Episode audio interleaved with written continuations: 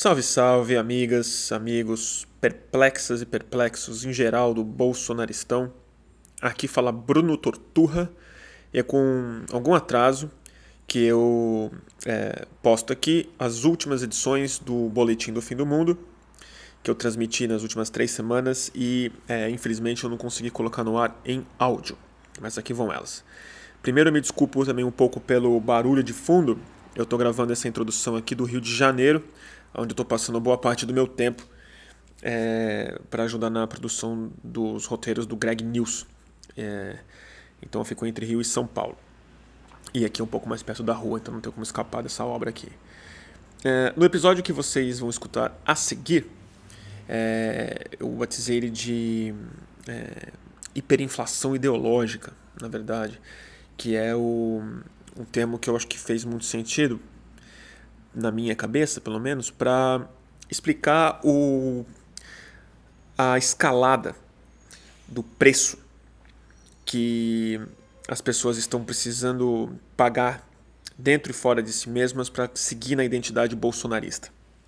É, e eu digo isso com alguma preocupação, na verdade, porque eu acho que muito mais do que uma é, é, do que o revisionismo histórico que a gente viu de maneira muito explícita na semana da comemoração do golpe, de que algumas pessoas comemoraram o golpe e outras pessoas lembraram do golpe de 64, a gente viu também logo na sequência Bolsonaro falseando profundamente é, outras histórias, outros dados quando ele foi para Israel.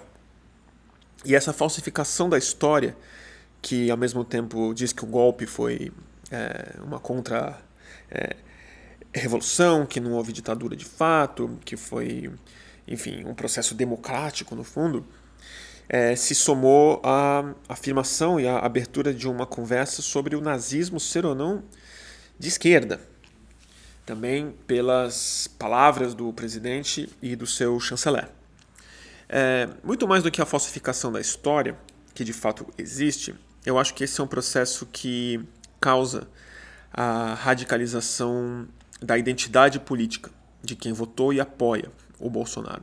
E é em torno disso que eu conduzo essa conversa que vocês vão escutar a seguir. Talvez porque eu esteja gravando essa introdução duas semanas depois dela, depois da conversa, eu já não lembro exatamente muito bem sobre o que eu falei, mas não faria nenhum sentido eu é, falar novamente antes de vocês escutarem a versão original. Então, sem mais delongas, tá aí é, a hiperinflação ideológica e do bolsonarismo.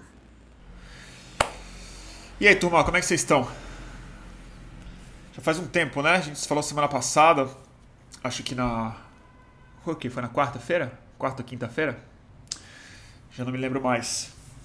É, parece que passou um, um mês da última transmissão para cá, dada a intensidade patética da última semana, né?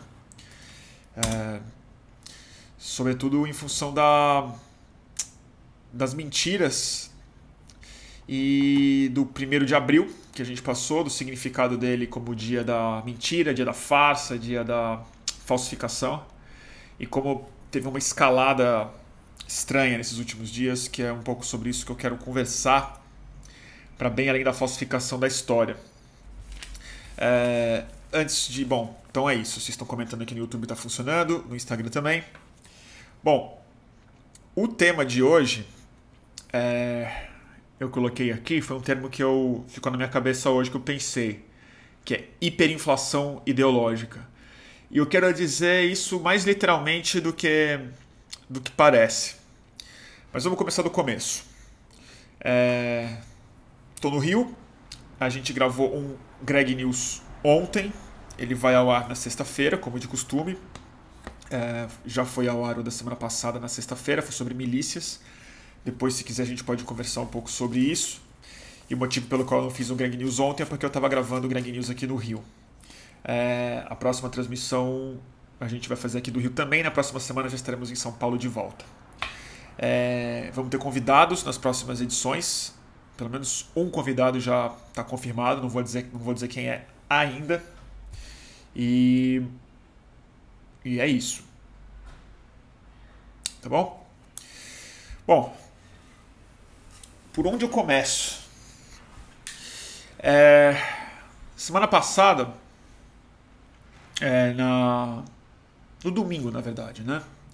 É, eu e a Suzy a gente fez questão de dar uma olhada na Paulista, porque a gente supôs que ia rolar uma manifestação pró-golpe, uma homenagem ao golpe de 64, que, na opinião dos militares e de algumas pessoas que é, celebram a data, ia acontecer no dia 31 de março. E de alguma forma eu já achei um sinal um pouco de derrota do nosso campo, o fato de que a gente conseguiu pautar mais o dia 31 do que o dia 1 que é o dia que tradicionalmente e historicamente é, seria mais justo de comemorar o golpe militar de 64, que instituiu a ditadura no Brasil. O fato da gente estar tá pautado, reagindo, indo às ruas no dia 31 de março já é um sinal de que algo retrocedeu de maneira muito séria na abertura, na reabertura de uma conversa que estava voltando há pelo menos cinco anos de maneira mais intensa de se houve ou não golpe, se foi ou não golpe, do que, que se tratou aquela data infame.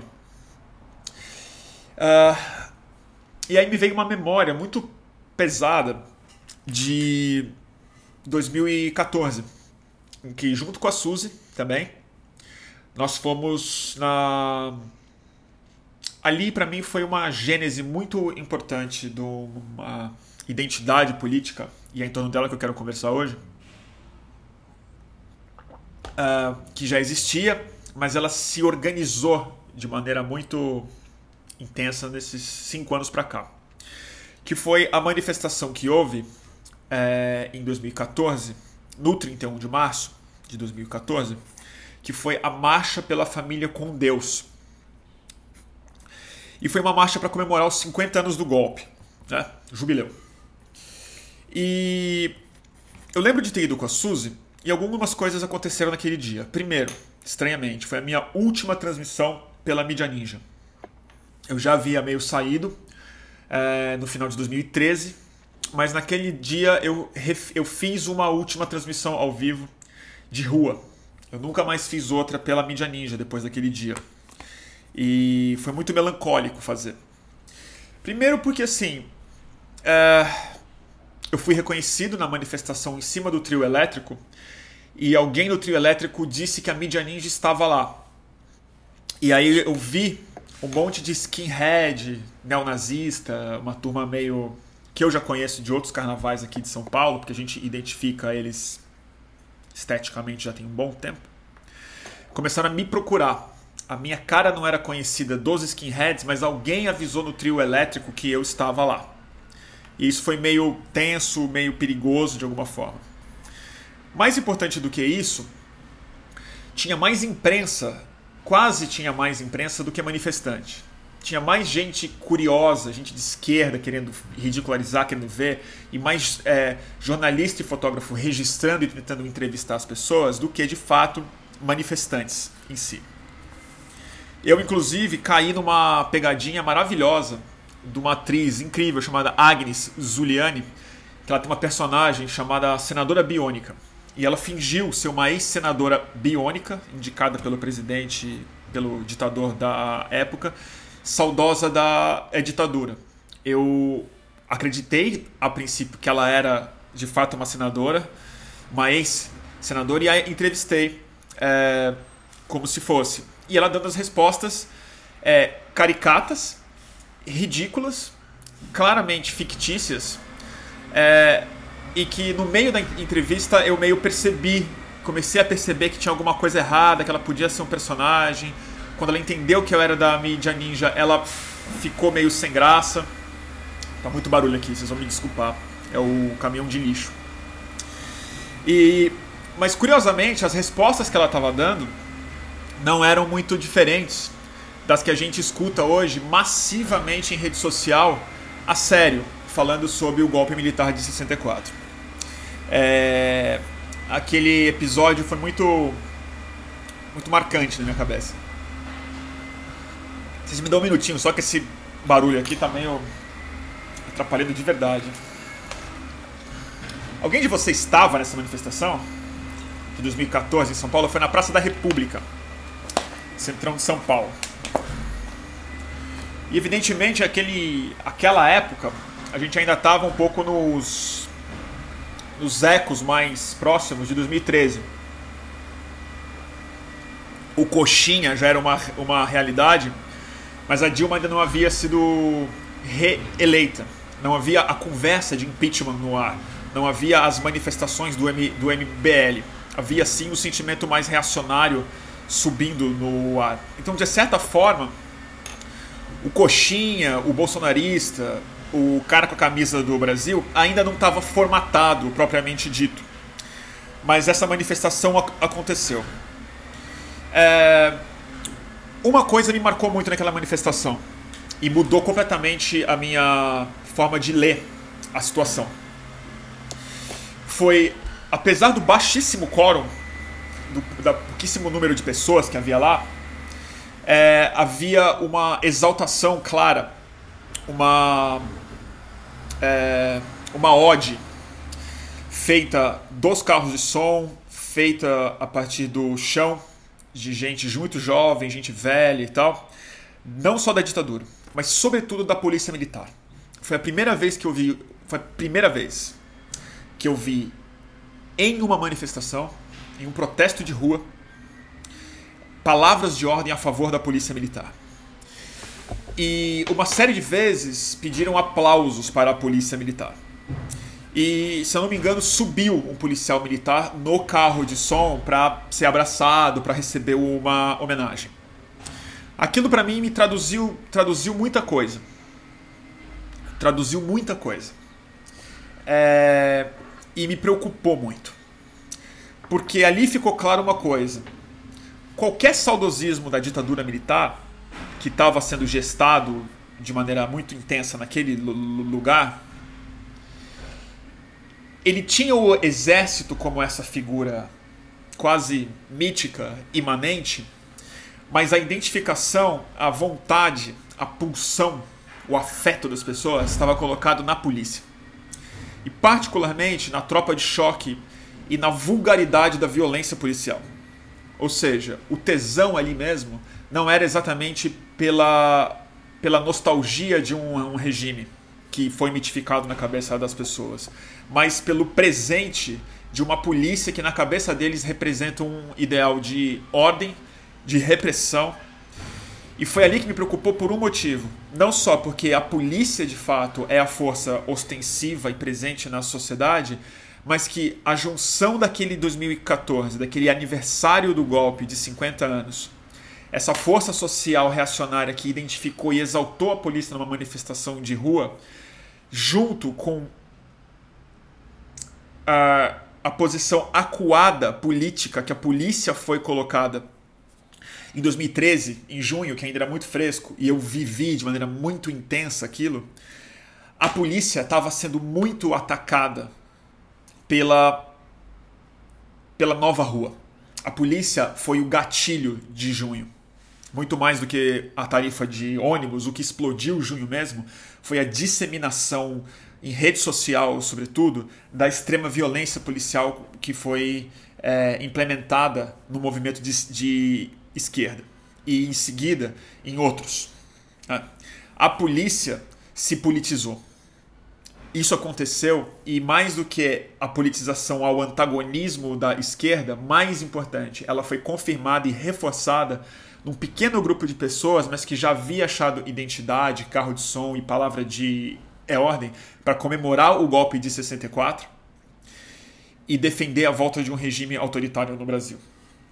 Cinco anos atrás. Poupando a história, porque eu acho que muitos de vocês já acompanharam isso, esses cinco anos foi uma escalada dessa desse nicho de pessoas, dessa pequena manifestação, para a fusão de uma série de pautas, manifestações e demandas públicas, quase todas realizadas em oposição a uma ideia de esquerda, seja ela um governo, ou movimento social, ou é, simplesmente estéticas ou pautas ou léxicos ou formas de explicar alguma coisa, um campo todo. Houve essa grande fusão que culminou muito nas manifestações pró-impeachment, mas numa coalizão que vai bem além da, da estética, né? numa coalizão que se definiu pelo antagonismo a uma ideia também mitificada do ponto de vista negativo, não positivo, naturalmente, da esquerda, do que, que esquerda é. Fast forward, passando para frente, né? Usando um termo ridículo em inglês, né? É... Tudo isso me voltou à cabeça de maneira muito intensa no dia 31 quando a gente foi à rua em busca de pessoas que apoiavam o golpe, em busca de uma manifestação parecida com a que a gente viu cinco anos atrás. E simplesmente essa manifestação não, não estava lá. As pessoas não estavam na rua comemorando o golpe. Não havia essa estridência é, manifesta de maneira clara. O que a gente viu imediatamente foi muita polícia militar, muitos carros de polícia militar, enfileirados na Paulista, aberta, na Paulista que estava aberta para os pedestres no domingo, como é de costume, dando um enquadro, é, dando uma prensa em dois jovens, um deles com a camisa do Lula livre e outro com uma camisa escrito Fora Bolsonaro. A gente entrevistou esses rapazes na saída, logo depois a gente registrou parte do enquadro. Nossa, hoje está difícil aqui, muito barulho. A gente registrou parte desse enquadro e logo que eles foram liberados pelos policiais, a gente os entrevistou. E claramente eles nos relataram, a gente tem isso em vídeo, postei no meu canal, falando que os policiais ficaram ofendidos por eles estarem tirando uma foto com a camisa do Lula livre próximo dos carros da polícia e disseram serem eleitores do Bolsonaro, que aquilo era uma provocação à posição política deles, policiais. Então note, não é que eles censuraram os rapazes, porque muito próximo estava acontecendo uma manifestação do PCO, é, com muita.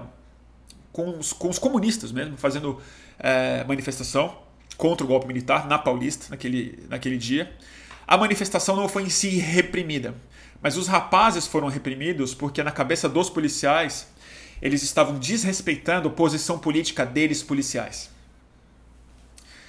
Então, claro que todo mundo que está na rua sabe que a polícia se politizou intensamente, mas aquilo foi uma manifestação muito clara, muito evidente, muito palpável, que no dia do golpe houve um grande, uma grande mobilização policial para se manifestar politicamente e enquadrar, dar uma prensa e fazer ameaças a jovens que estavam manifestando a sua posição política antagônica à da polícia.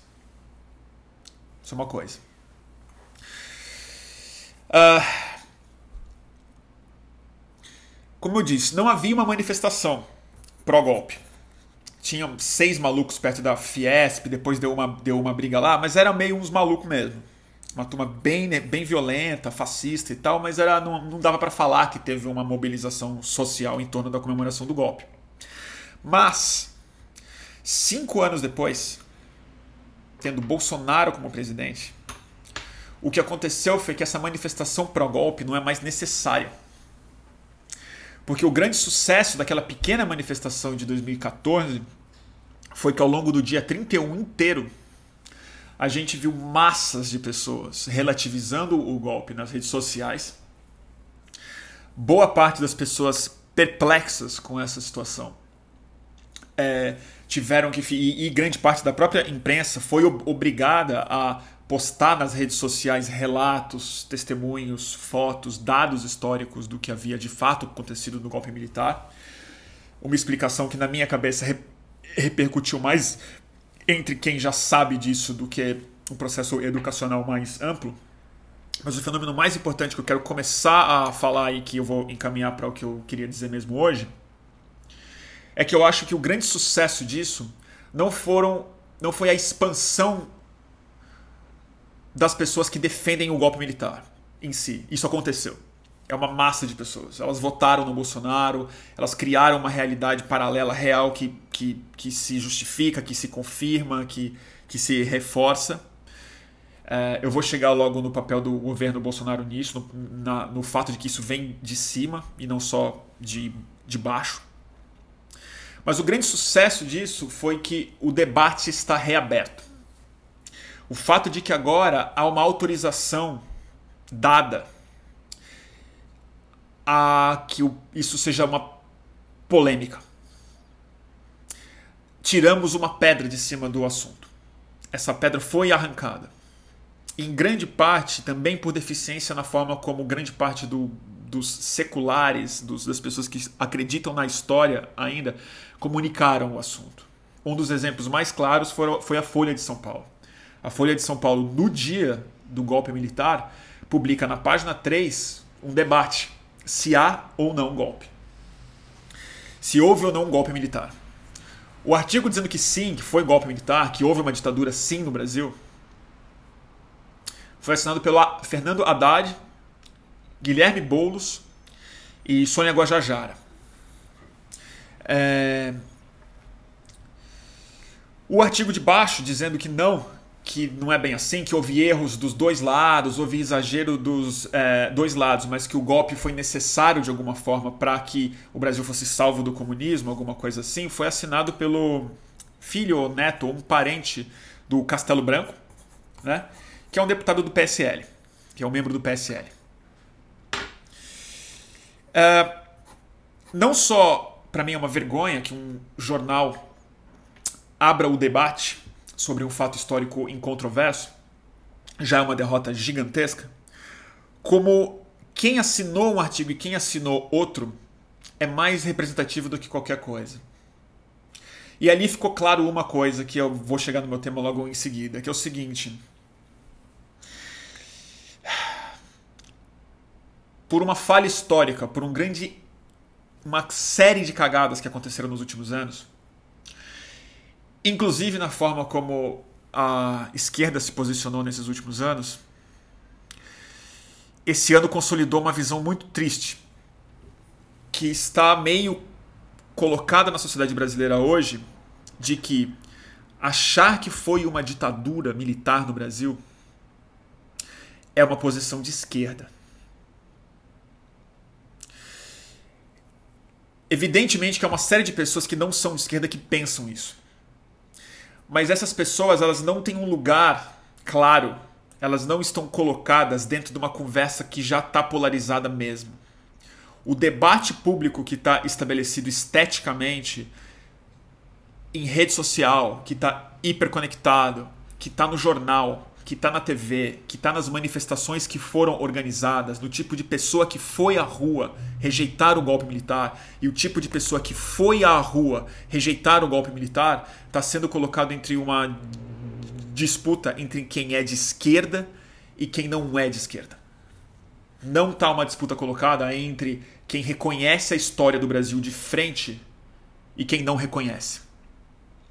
A gente caiu nesse golpe a gente caiu nesse golpe, nesse golpe narrativo, que nos foi dado por gente muito burra, mas por gente muito hábil em rede social.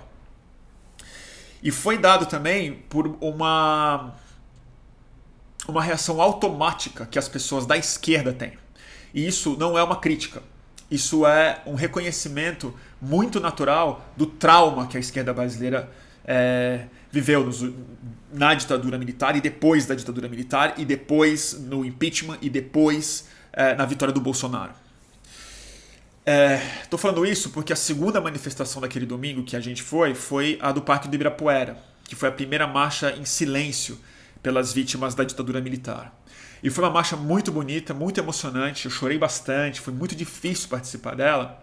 E ali claramente eram pessoas mais velhas, pessoas que são de familiares, que lutaram na, contra a ditadura militar, que participaram ativamente de processos políticos, que têm entre os seus familiares e seus entes que queridos, amigos, colegas, militantes, vítimas fatais, vítimas traumatizadas da ditadura militar, gente que sofreu na pele literalmente o que aconteceu lá. E essa marcha deixou muito claro que quem lutou contra a ditadura e se colocou nesse risco físico que hoje está sendo relativizado foi a esquerda de fato.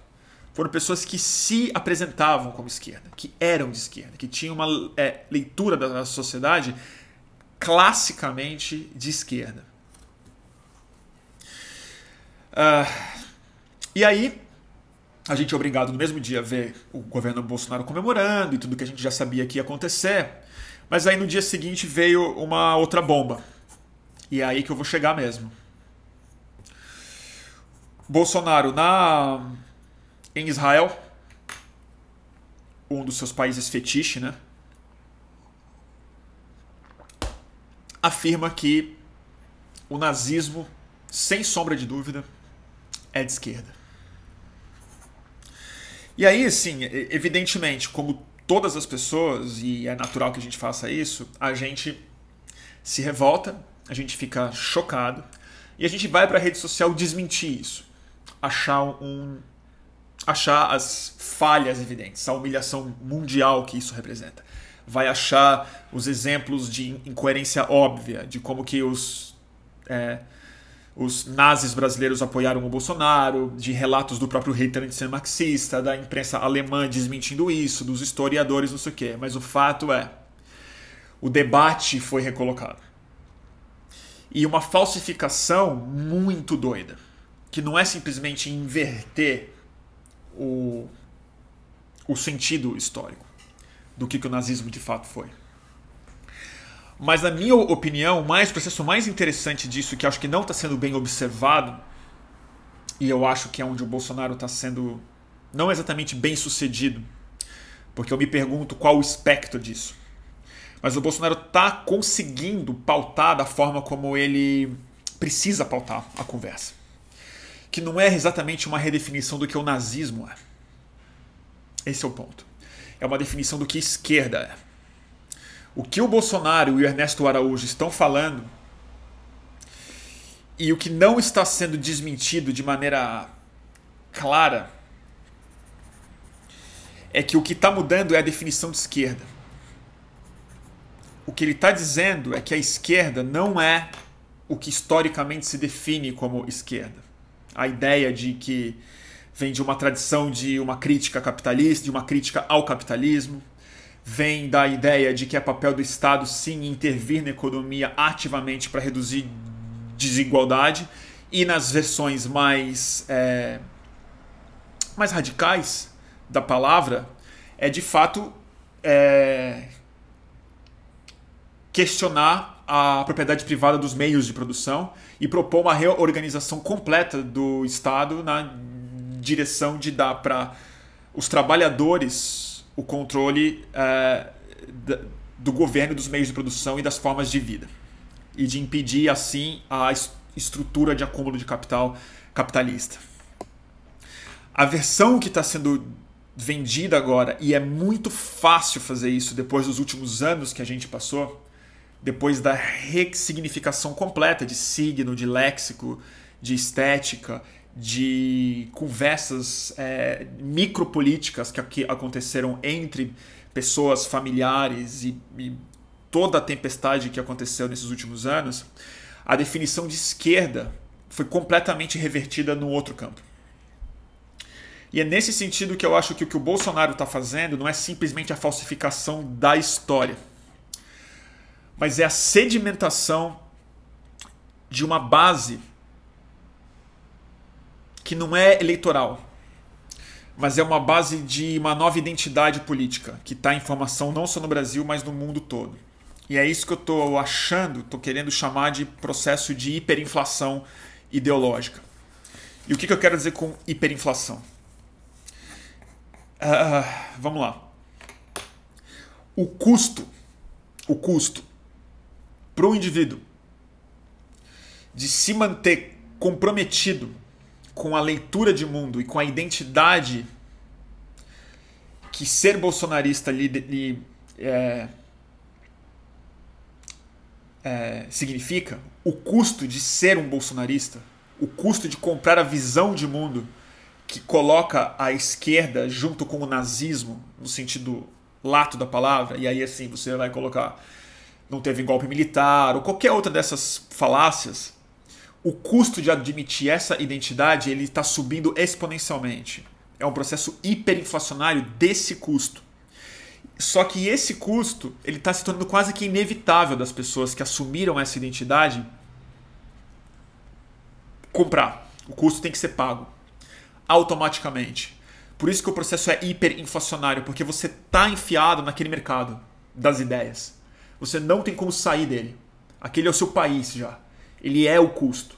Eu quero dizer isso por um negócio muito assustador que eu vi nos últimos tempos. Eu via acontecer isso com pessoas próximas, com pai de amiga minha, com todo mundo tem um primo e tal que está acontecendo isso. Há muito pouco tempo, essas mesmas pessoas eram simplesmente anti-PT. Essas pessoas não gostavam da CUT, não gostavam de sindicato. Essas pessoas queriam o impeachment. Agora, pela mesma linha lógica, pessoas que nunca levaram em consideração questionar o golpe militar, pessoas que nunca defenderam o Ustra, pessoas que nunca relativizaram o sofrimento físico de pessoas que lutaram contra a ditadura, que reconheciam que o Caetano não era um criminoso que merecia ter, ter ido para o exílio ou ter sido censurado, que o Herzog era um jornalista que foi assassinado pelas porões da ditadura militar, essas pessoas estão sendo forçadas pelas alucinações do presidente a pagar um preço cada vez mais alto para não reconhecerem um erro de percepção que elas cometeram muito atrás. Essa é a sensação que eu estou tendo. Não se trata simplesmente da falsificação da história, mas da cristalização de identidade através de um processo hiperinflacionário ideológico. A pessoa está precisando já, precisando dizer para si mesma e se confirmar num ambiente que tem post de blog que fala isso, que tem presidente que fala isso, que tem vídeo que fala isso, que tem YouTube que fala isso, que tem chanceler que fala isso, que tem vizinho que fala isso, tem que se convencer que o nazismo é de esquerda. O salto da pessoa desrespeitou a lei de é Godwin já, que é aquela que você não traz o Hitler para a conversa, sabe? Hitler foi trazido para a conversa da maneira mais perversa possível, que é ele é de esquerda. Ou seja, não é simplesmente uma falsificação da história. É a ressignificação da própria esquerda, que antes era simplesmente chavista, bolivariana, comunista, alguma coisa, agora ela é nazista. Ela é de campo de concentração. É isso que esquerda é. Porque você precisa de uma, de uma alucinação desse tamanho para conseguir, de alguma maneira, racionalizar a sua irracionalidade. Você precisa distorcer a realidade nesse grau para o seu mundo voltar a fazer sentido como você sendo uma pessoa de bem. Eu tenho certeza que o Bolsonaro não faz isso de propósito. Tenho certeza. Porque eu acho que o Bolsonaro ele é o paciente número um do bolsonarismo. Ele é o mito e a vítima da ideologia que ele encarna e, e verbaliza tão bem.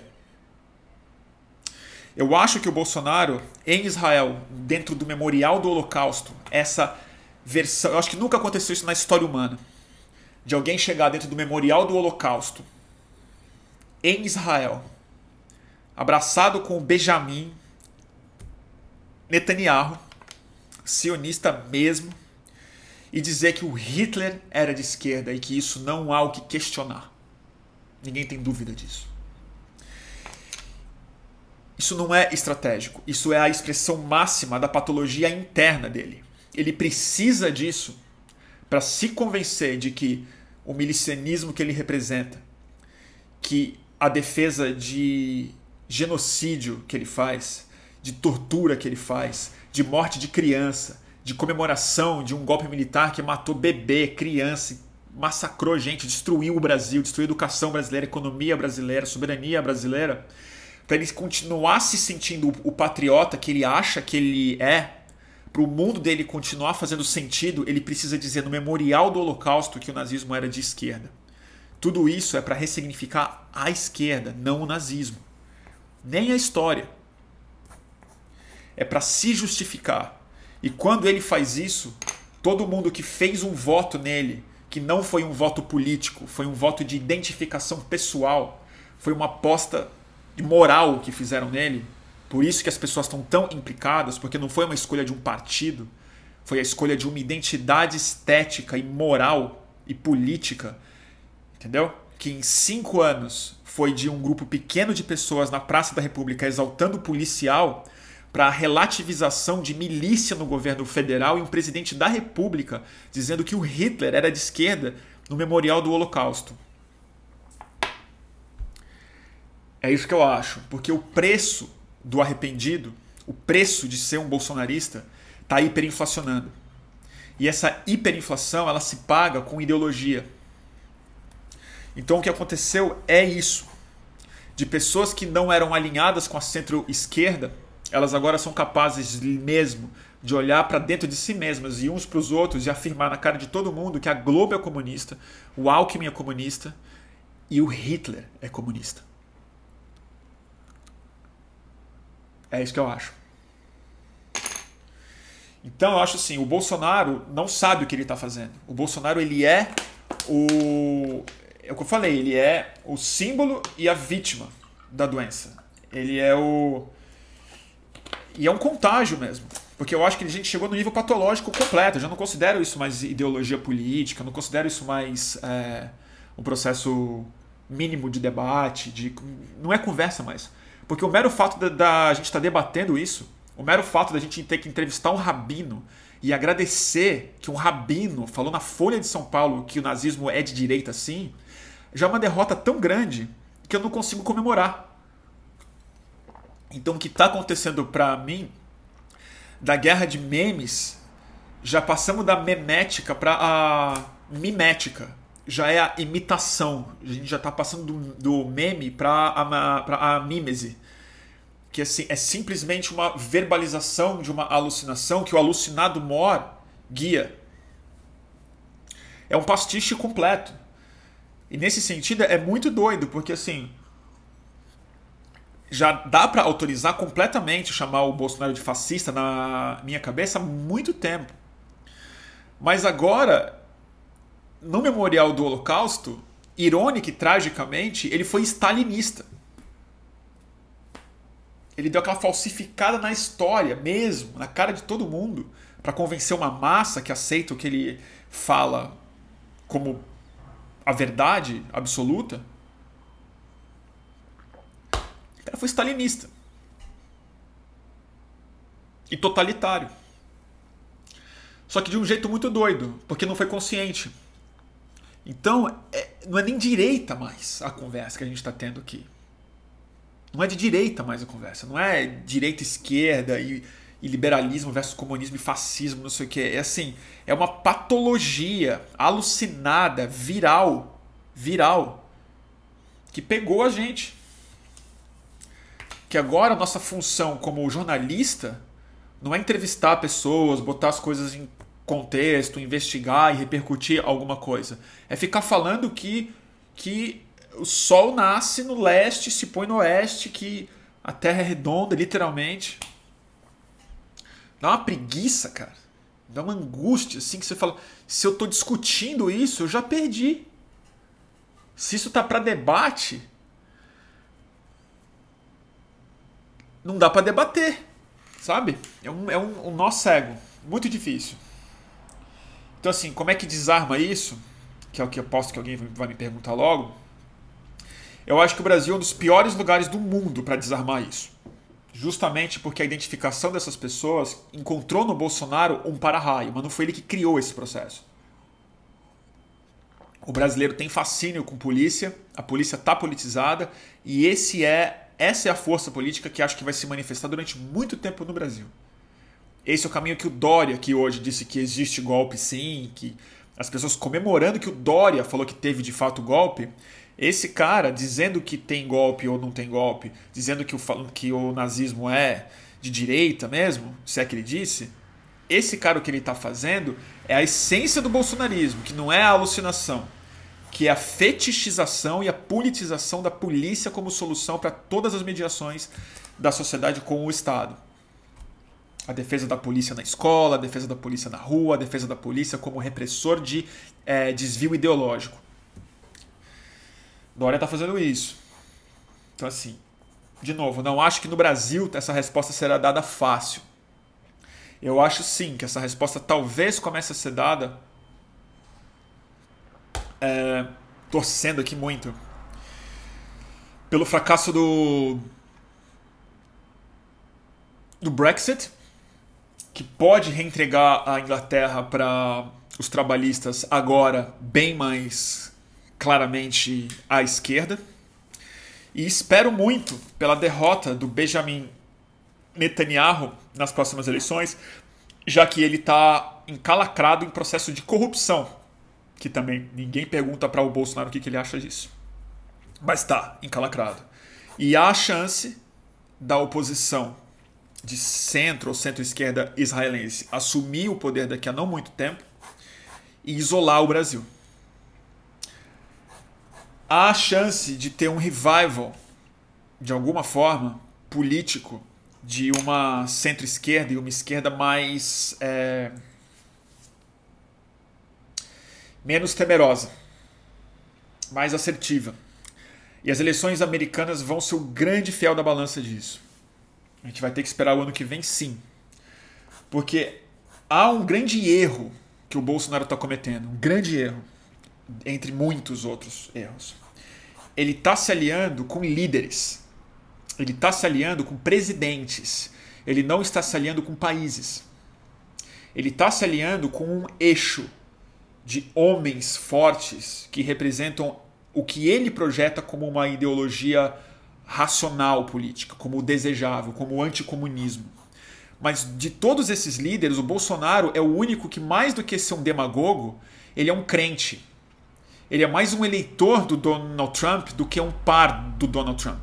Ele é mais um eleitor do Benjamin do que um par do Benjamin. E ele é o crente. Então a aliança que ele faz é com os demagogos, não com os países. A hora que trocar o governo desses países, o Bolsonaro vai ficar isolado, igual um pato. Igual o pato no oceano, ele vai ficar.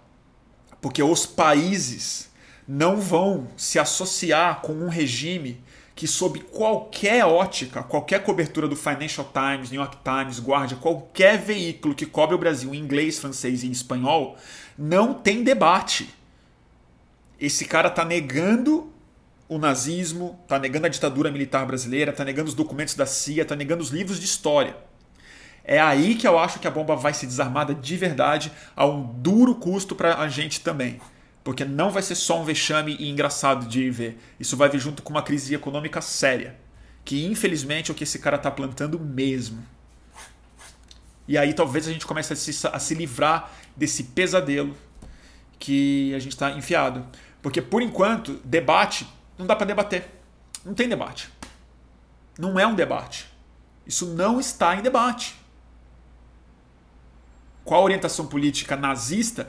Isso foi decidido na Segunda Guerra Mundial. Isso foi a Segunda Guerra Mundial. Direita, extrema, de, de direita, contra o comunismo de um lado e a democracia é, é liberal de outro a democracia dos Estados Unidos, liberal capitalista, fez uma aliança militar com os comunistas para acabar com os inimigos dos dois, que eram os nazistas. É isso que a Segunda Guerra Mundial foi. Dói ter que explicar. Entendeu? E o golpe militar a mesma coisa. Então, assim, não tem debate, não tem conversa. O que aconteceu foi isso, ponto final. Agora vamos ter que esperar os caras, assim, convalescerem. E o problema é que eu acho que a massa das pessoas não está discutindo isso no Twitter. A massa das pessoas está reverberando isso como um eco. Elas pegam as rebarbas disso, que são as conversas que acontecem no táxi, no ônibus, aqui, ali, não sei o quê, onde o debate está reautorizado. E essa é a tragédia. Chega, né? Pegando fogo, né, gente? Hoje eu me exaltei um pouco, desculpa aí. Mas eu acho que assim, o Bolsonaro ele tá indo num extremo tão doido que ao mesmo tempo que ele está hiperinflacionando ideologicamente grande parte da base dele, ele está se tornando também uma pessoa muito mais difícil de aderir também. Então é um muro que sobe, que impede que as pessoas que estão junto com ele saiam desse muro, mas impede principalmente que pessoas entrem no bolsonarismo é, de última hora. Até porque politicamente está sendo um fracasso.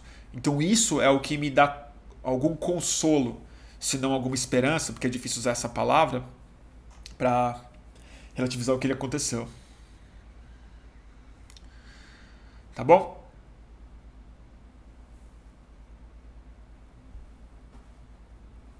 O que mais, gente? Bruno, fala do. O Eduardo tá perguntando. Bruno, fala do DOC do Brasil Paralelo. É. Não vi. Opa, desculpa, eu acho que eu esbarrei aqui na minha câmera. Eu não vejo o Brasil Paralelo, gente. Pelo amor de Deus. É desinformação paga, financiada e tudo mais, mas eu não, eu não vi. Eu não vi. Isso acontece, né, gente? Eu não. Eu não de, de novo, não, não vou debater. Não vou debater fato mais. Não vou debater. Não vou debater. O Marco Antônio, o Marcos Lima está perguntando aqui: isso que você fala se configura como pós-verdade, né? Eu acho que sim, mas eu acho que a gente está tá num nível além da pós, do pós-fato. Pós-verdade. Que é um fenômeno já bem debatido, mas pouco compreendido, eu acho. Ele é muito mais interessante de discutir do que o fake news. Mas eu acho que a diferença da pós-verdade para o que está acontecendo no Brasil especificamente é esse fato que eu coloquei de que o Bolsonaro ele é mais uma vítima do pós-fato e um organizador do pós-fato do que um demagogo que instrumentalizou o pós-fato para os seus interesses pessoais e políticos. Eu acho que ele é muito mais um crente do que um pastor. É, e isso é uma meta pós é, é um meta pós-fato, né? É o pós-fato pautando o pós-fato. Já deu já comeu o próprio rabo, né? Mas sem dúvida, é, a auto é verdade. E a forma como isso se organizou. Né? A forma como isso está se cristalizando. É isso que eu quero falar. O processo hiperinflacionário ideológico, que é o custo da identidade sobe. E o jeito de pagar esse custo é com a radicalização.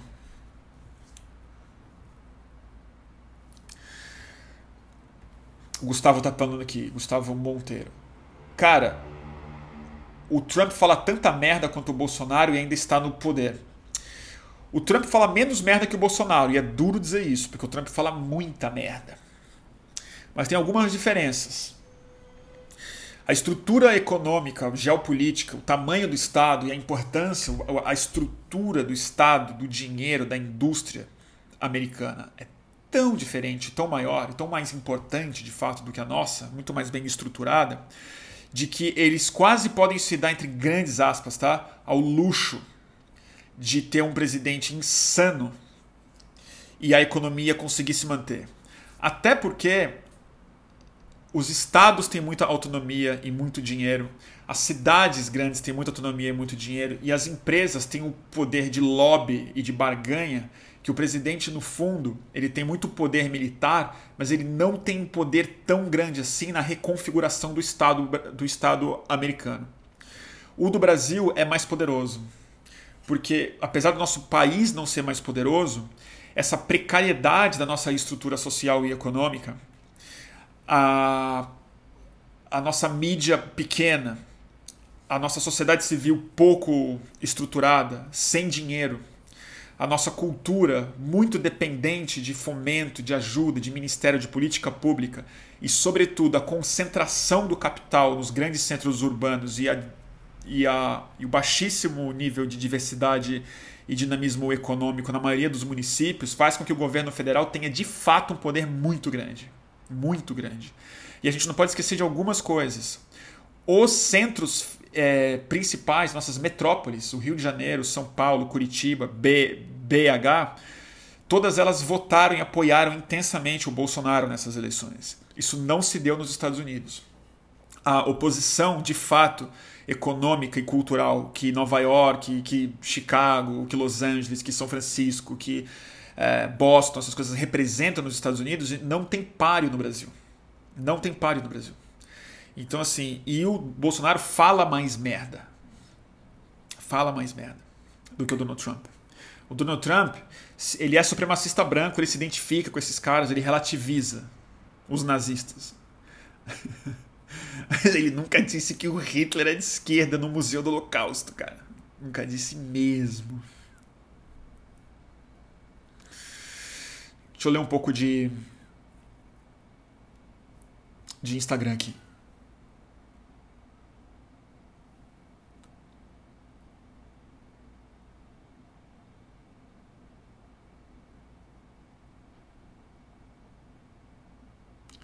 Faz sentido o que eu tô falando?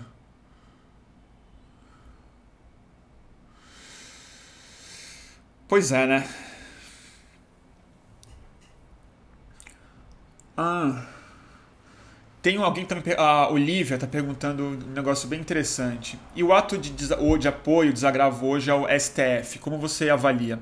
Eu não vi o ato. Eu tô de olho nessa manifestação que a, a mesma turma que relativizou o golpe, que é um grupo de 64, não sei o quê, tá querendo fazer uma, uma manifestação contra o, S, o STF.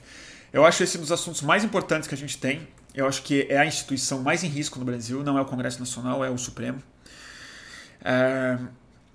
E o convidado que eu vou chamar tem a ver com isso. Eu vou entrevistar alguém sobre STF, então eu vou guardar porque eu não tenho muita opinião sobre isso. Eu tinha que dar uma pensada antes de começar a falar sobre isso, porque é um assunto muito grave, muito sério. Então eu vou esperar, a, talvez a próxima live ou daqui a duas lives, a gente vai falar só sobre STF com alguém que é especializado no assunto, que já trabalhou muito próximo do Supremo Tribunal Federal para dizer o que está ou não em risco ali. Tá bom?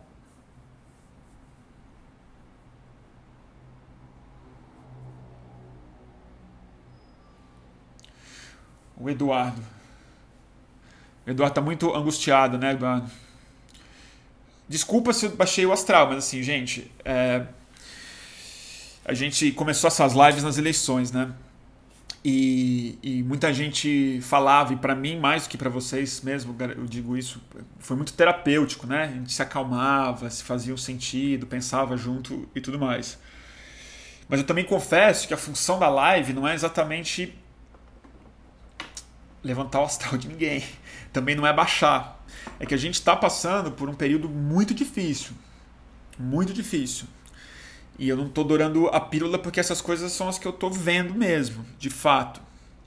Mas eu acho que existe sim formas de encarar isso tudo que é muito difícil sem se abandonar para uma depressão sem se abandonar para um processo de implosão e de desespero, na verdade. Primeiro, eu acho que botar em perspectiva, botar em contexto essas coisas, por mais duro que pareça, eu acho que é melhor, né? Tira um pouco da confusão. O diagnóstico ruim, ninguém precisa acreditar no meu diagnóstico, tem mil outros por aí. Mas busca de, de, de é, busca de aprofundar o diagnóstico além do que já está dado de maneira mais simplificada, que é o que eu acho que é o que está na superfície da rede social, mesmo que seja uma conclusão mais negativa, ela ajuda, no fundo. Mas outra que eu acho que é onde eu tento me agarrar é que eu acho que dá mais sentido mesmo, dá mais propósito, dá mais. É relevância, importância para o para o papel que cada um pode ter na contenção dessa doença coletiva que está tomando tanta gente, primeiro. É, depois, na solidariedade que um tem que ter com o outro, a paciência que a gente tem, tem, que ter um com o outro e entender que tá todo mundo mal, que tá todo mundo precisando de ajuda e tudo mais. E logo em seguida, ser crítico em relação a si mesmo. É tentar não entrar nas armadilhas que estão colocadas aí. Porque essa onda, ela pode até demorar, ela pode fazer muito estrago, mas ela vai passar. Ela vai passar porque tem uma diferença muito grande do Bolsonaro e dos neofascistas para os fascistas originais do século XX. Os fascistas originais do século XX eram monstros. Monstros, monstrengos. É, mas eles tinham um projeto é, mais claro na cabeça deles, mais sólido de alguma maneira. E eles não eram simplesmente alucinados. Eles eram alucinatórios, assim, eles, eles criaram uma realidade mesmo fictícia, eles venderam mitos ridículos nacionalistas e tudo mais. Mas eles tinham muito mais estrutura. Eles conseguiram botar sociedades de pé de verdade em torno de certos mitos que naquela época, através da disseminação de massa e tudo mais, não havia nem exemplo histórico para as pessoas perceberem o que estava acontecendo naquela época eles foram mais competentes de algum, de algum jeito em botar um projeto de genocídio de pé de verdade. A gente vê isso pelos números. A Segunda Guerra Mundial foi isso e perderam. Eu acho que o que está acontecendo no Brasil especificamente é só você ver o que aconteceu hoje no Congresso Nacional com o Paulo Guedes falando. Além de idiotas e, é, aliás, além de extremistas, burros, violentos, milicianos e tudo mais, a turma é incompetente, burra pra caralho humor, não sabe falar português, turma. Isso não tem como dar certo. O projeto deles não tem como dar certo. Para eles não tem como dar certo. Não é para o Brasil. Não tem como ficar de pé isso. Então não vai durar muito tempo. Não tem como.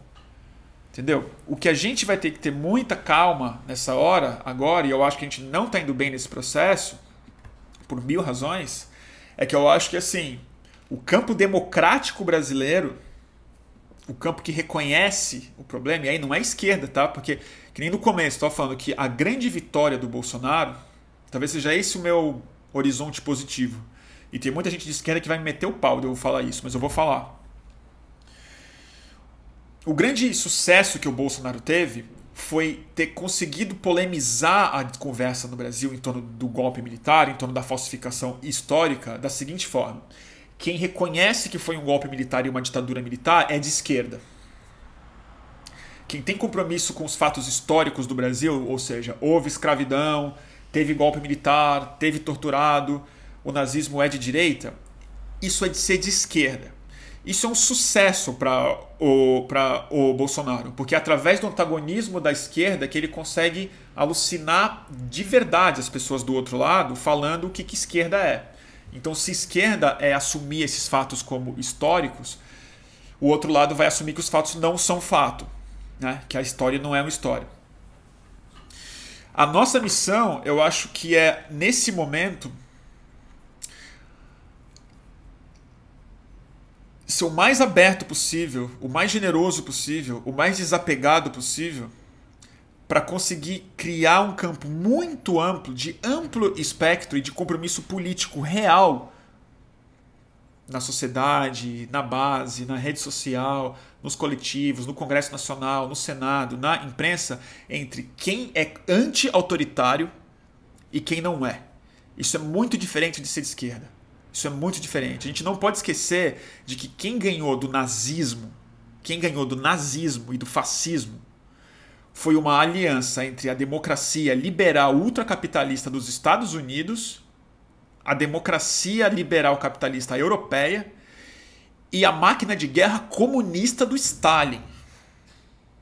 Foi essa aliança que ganhou do fascismo. E é meio por aí que a gente vai precisar vai precisar ganhar. É assim, tem um campo que é um campo democrático. E olha que o Stalin não era democrático, nem um pouco. Era outro totalitário monstro, não gosto. Mas assim, entre um campo democrático, um campo antifascista, um campo de esquerda radical, esquerda moderado, esquerda centro, de direita, que vai ter que olhar e falar: isso não dá. Contra isso, tá todo mundo junto. Depois a gente conversa. Isso de alguma maneira já está se ensaiando de alguma forma. E acho que nesse sentido, essa falsificação histórica que o Bolsonaro está fazendo cristaliza a base dele, amplifica essa psicopatologia, mas o mais importante é que impede que mais pessoas entrem do lado deles. É aí que eu me que eu me que eu tenho esperança. A Eva está falando aqui. A gente não tem que insistir tanto uma união da esquerda, mas uma frente é democrática. Exatamente, Eva. Concordo completamente com a Eva essa discussão toda em torno da Tabata, do que está acontecendo, eu acho ela totalmente equivocada no momento, porque é o seguinte, não se trata de uma ali de uma frente de esquerda. Se trata de uma frente anti-autoritária, antifascista, anti-falsificação da história, anti-alucinação. E nesse sentido, é uma piração, é uma piração que não tem mais liberal vindo espontaneamente para o nosso campo. E acho que é meio culpa de liberais, mas também culpa da esquerda que joga pedra quando eles aparecem timidamente para conversar. Timidamente. Ou às vezes frontalmente mesmo contra o Bolsonaro. E aí a conversa fica sendo entre quem é mais ou menos de esquerda, e não é esse o ponto, na verdade, porque esse ponto, no jogo do Bolsonaro, ajuda o, o Bolsonaro. Então são brigas muito diferentes. É a diferença de ser aliado político numa disputa ideológica entre liberalismo, esquerda, comunismo, socialismo, tudo mais, que está tudo válido. E aí tem gente que está criticando a Tabata, que eu respeito completamente, que eu acho que tem sentido mesmo. Falar, não, isso é diferente, isso é outra coisa, porque a conversa é sobre isso. Mas na base política, anti-Bolsonaro, a nota de corte é mínima, gente. Eu não sei se. A discussão pegou com o texto do Intercept que elogiava a Tabata, né? Eu confesso que eu não li o texto ainda. A conversa da, sobre a Tabata. Ih, caramba, que acabou ó, aqui no, aqui no Instagram. Pera um minutinho só.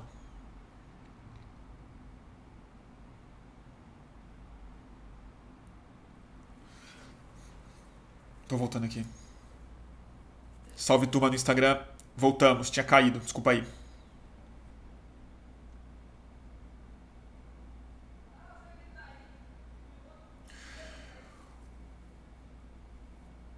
Deixa eu ler um pouco de. Tudo bem, turma? Voltem que eu já recomeço a falar.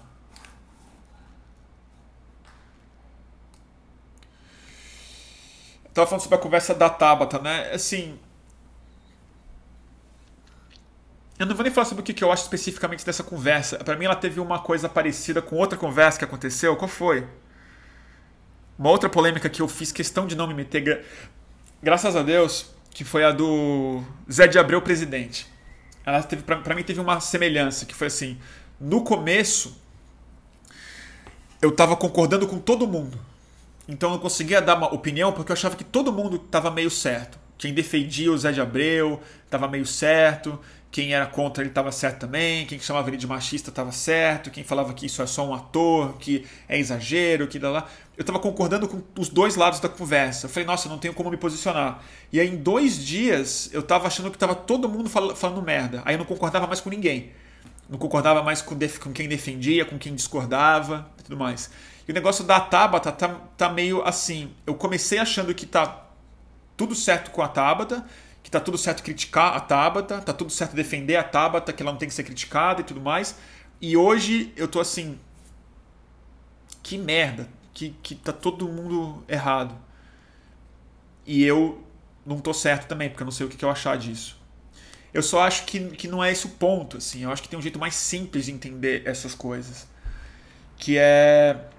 A conversa em torno da Tabata não é ela ser de esquerda, o quanto de esquerda ela é, qual é a, a régua que se mede é que a Tabata, dentro do, da base anti-Bolsonaro, da base crítica ao bolsonarismo, ela é uma aliada sim. Não há menor dúvida disso. A Tabata, para mim, não é o problema do Brasil mesmo, mas assim, de longe não é o problema do Brasil. E todas as problematizações em torno da Renova, da Fundação Lema, do que ela disse no passado, não sei o quê, tudo isso é legítimo de conversa mesmo. Mas, em geral, vem carregado de muito de muita hipocrisia de a parte do campo. Mas aí eu vou ter que nomear as pessoas, eu não quero fazer isso, eu não estou nessa polêmica, eu não li o suficiente sobre a questão e, sinceramente, eu não. Eu não me considero assim. Eu não tenho uma régua de esquerda minha. Realmente não tenho, assim, eu não. Eu não, eu, eu não sou comunista, não não sei. Não sei conversar sobre essas coisas. Eu sou, eu sou jornalista, sei lá o que, que é, o que, que eu sou. Eu só acho que tem uma questão muito errada, assim, que é esse apego, apego, apego, apego, apego, que, que, quer, que quer também definir o anti-bolsonarismo como esquerda. Isso é um erro. Isso é um erro. O anti-bolsonarismo é é democracia, é outra parada. É outra parada. É, é, tipo, é reconhecer que 2 mais 2 são 4, que a Terra é redonda, que o nazismo é de direita, que. né? Mas sabe o que me lembrei hoje? E aí eu vou Eu queria até twittar isso, mas eu falei, nossa, vai dar tanta briga, cara. Se eu twittar isso. Que é o Noam Chomsky. O grande Noam Chomsky. O cara que eu acredito assim. Na dúvida, eu acredito no Noam Chomsky. Uma das coisas que eu mais gosto que ele fala. E que eu nunca falo isso por aí, porque afinal de contas pega bastante mal. Ele fala o seguinte: que a União Soviética era de direita. né? Ele não fala que o comunismo era de direita, ele não chega nesse ponto, mas ele fala que o leninismo era de direita. E em alguma medida eu concordo tanto com ele. E aí eu fico pensando o quanto que eu estou incorrendo parcialmente no mesmo erro, que é definindo o totalitarismo como algo de algo de direita intrinsecamente, porque na minha visão, talvez ingênua, mas muito emotiva, muito principista do que, que para mim significa ser de esquerda, é, extrema esquerda na minha cabeça é o anarquismo, não é o comunismo soviético. Extrema esquerda é a distribuição máxima de poder entre os indivíduos e a redução máxima da autoridade. Essa é a minha ideia pessoal, mal informada, de que, que é esquerda. Então tem um paradoxo aí que, tipo, no fundo, no fundo, eu acho, como o Chomsky acha, que a União Soviética era de direita. E ela se dizia socialista para ganhar boa reputação que a utopia socialista tinha em boa parte da é, Europa. E os Estados Unidos chamava de socialista para associar o comunismo com o mau exemplo que vinha da União Soviética. Então, no fundo, era dois países de direita brigando em torno um mesmo termo que no fundo não estava sendo aplicado, que era o socialismo. Na minha cabeça. Então é isso. Então, na minha cabeça, extrema esquerda mesmo, um exemplo radical de esquerda é anarquismo. É anarquismo. É meio isso. Na minha concepção. Então, mesmo essa ideia de que os dois extremos, o extremo comunismo era do extremo esquerda e a extrema direita, no fundo é totalitarismo que a gente está falando. É totalitarismo que a gente está falando. E é nesse lugar que o Ernesto Araújo, estranhamente, ele tem uma razão quando ele fala que o nazismo era, entre aspas, de esquerda, é porque ele associa esquerda com totalitarismo. Então tem um racional, é isso que eu estou falando. A, a, o que ele está fazendo é mudando o que esquerda significa. Quando ele fala que esquerda é totalitarismo, aí, claro, o nazismo é de esquerda. Enfim. Difícil, né? Onde que Chomsky falou isso? Eu quero ver, o Eduardo está falando. Tem um vídeo muito bom, vou colocar aqui para vocês. Deixa eu botar aqui no YouTube. É, é muito legal. Deixa eu ver. Chomsky. Lenin. Você fala inglês? É, tem vários. Se você der um Google, você vai achar. Tem um que ele fala do Lenin e do Bakunin também, que é uma puta aula que ele, que ele deu. Eu vou colocar aqui o link para você. Esse é um dos Chons, é o, é Chomsky falando sobre. E, tem vários, se você procurar no YouTube você vai achar. É... Interessante, né? Enfim. No fundo, eu acho a conversa no fundo eu acho a conversa mais desinteressante do que parece, assim, é, em, em torno dessa coisa da. É, não é desinteressante, é que não é um assunto que eu particularmente sou bem informado e eu não.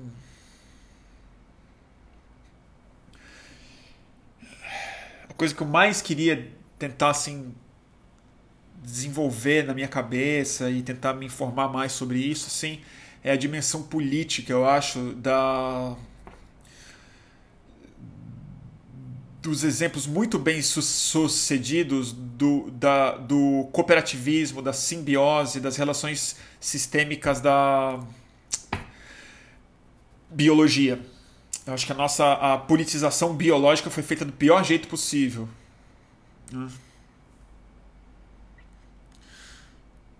Ó, oh, o Benegão tá falando um negócio interessante. E aí, seu Bernardo, tudo bem, meu? Considera a esquerda uma coisa e o anarquismo outra. Pois é, pode ser. Pode ser. O Chomsky não, né? O Chomsky ele junta as duas coisas. Ele se considera de esquerda justamente porque ele é anarquista. Ele acha que houve uma distorção muito grande e que os socialistas de verdade, é, como a Rosa Luxemburgo, uma turma que ainda estava é, debatendo, que ainda reconhecia a importância do Estado, como o próprio Chomsky reconhece, a centralidade do Estado numa sociedade capitalista como redutor de dano, na verdade, do poder da, do anarcocapitalismo, né? que seria o, uma distopia completa. É, mas, e aí não é falar que a conversa está superada, porque eu não acho que está de longe superada. Existe esquerda sim, e direita sim, existe o marxismo, é, é perfeitamente relevante hoje em dia sim, a leitura é, explica profundamente a dimensão política, econômica e, sobretudo, psicológica do que, que o capitalismo fez com a humanidade. Mas eu acho que também é uma conversa que ela é um beco também. Ela é um beco. Ela é um beco. A gente precisa achar um jeito de não encerrar essa conversa, mas abrir essa conversa com portas laterais, com, com direções diferentes. Porque a sensação que eu tenho é que a gente está discutindo muito o que é esquerda e direita, e é justo que se faça isso, mas a gente está meio sem norte mesmo. Assim, a gente já não sabe o que é leste-oeste, então fica uma coisa. O indivíduo vira o centro nessa hora que tudo se perde. Então a sensação que eu tenho cada vez mais é que a pessoa se considera de, de esquerda tudo que está à direita dela é direita e tudo que está à esquerda dela é sectário e radical. Né? E por aí vai. Né? E. Então eu não sei, eu não sei. Eu, eu, eu até não gosto de falar sobre essas coisas porque eu provavelmente já estou falando merda.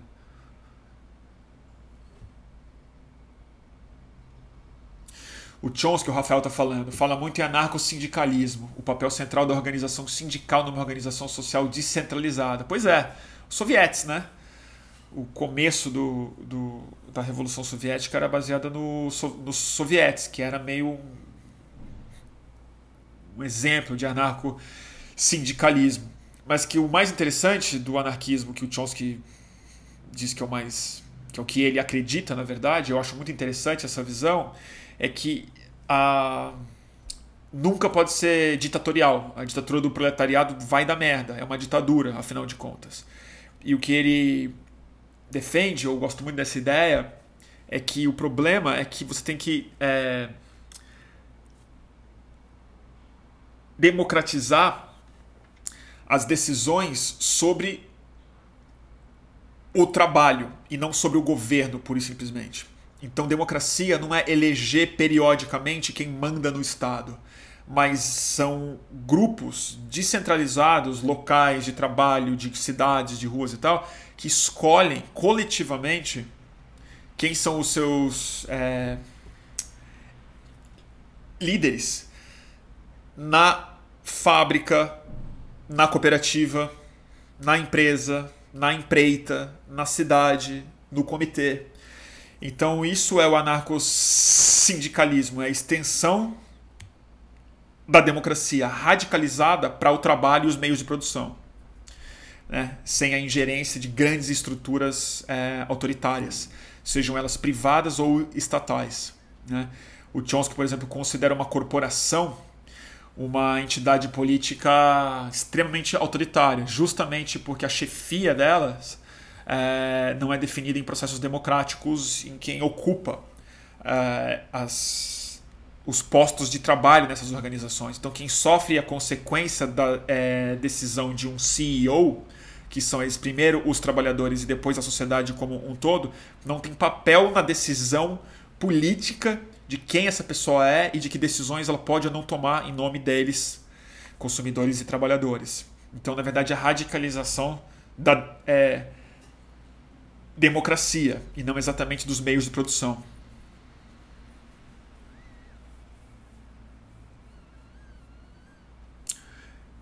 Tem alguém aí é, dizendo que a Sabrina se disfarça de esquerda? Não fui eu que falei isso, gente.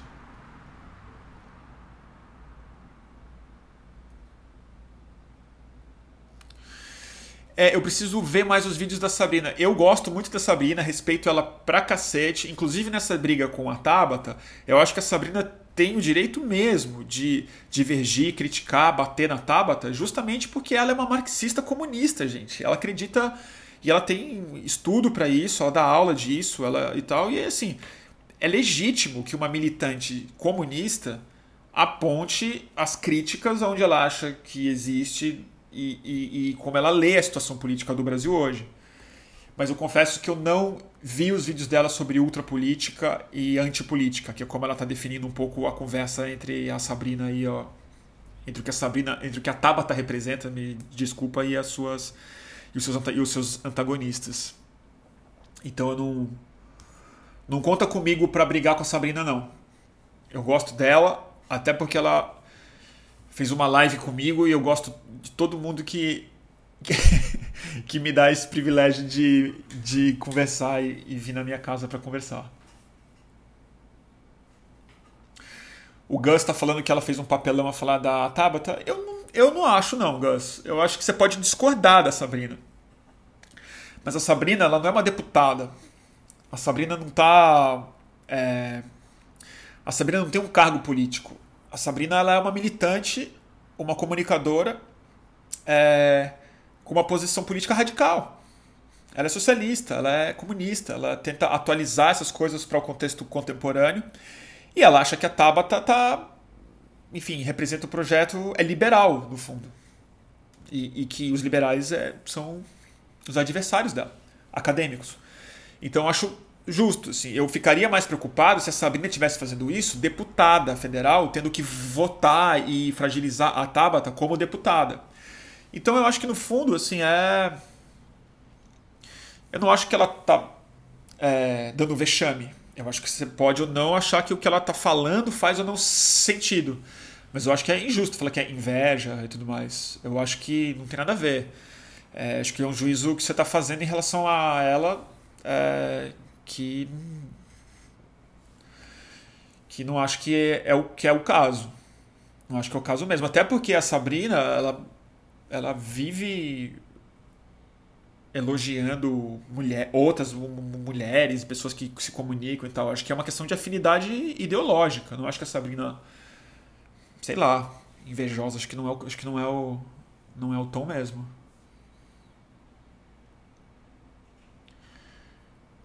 É, eu acho isso. Acho que ela tem o direito totalmente de criticar a Tabata e acho que a Tabata vai reconhecer isso também. Porque a Tabata é democrática. Isso não tem a menor dúvida que ela é. E, e não acho que é uma questão. Eu acho que seria um problema mesmo se a Samia estivesse tretando com a Tabata, e claramente não tá. Seria um problema se o Freixo estivesse tretando com a Tabata, e claramente não tá. Então acho que essas pessoas lá no Congresso estão fazendo certo, estão se entendendo como uma bancada anti-Bolsonaro. E aí. Aí eu acho justo.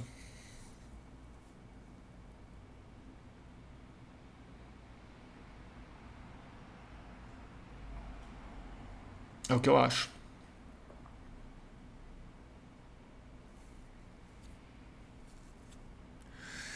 O uh, que mais, gente? Se o Benegão estiver vendo ainda por aí, se o Bernardo, você topa fazer uma live junto na próxima semana? Topa? Se topar, vai ser uma honra. É... Ah, o Baobá tá falando aqui, chama a Tabata. Eu vou chamar. Eu vou chamar a Tabata sim. Eu não queria fazer uma live com a Tabata, eu vou confessar. Eu queria fazer um córtex com a Tabata e com outras deputadas. E já tem um plano para isso acontecer logo. Então é. Acho que seria interessante fazer uma série de entrevistas com, com deputadas federais eleitas recentemente. Só com mulheres, eu estou interessado em fazer.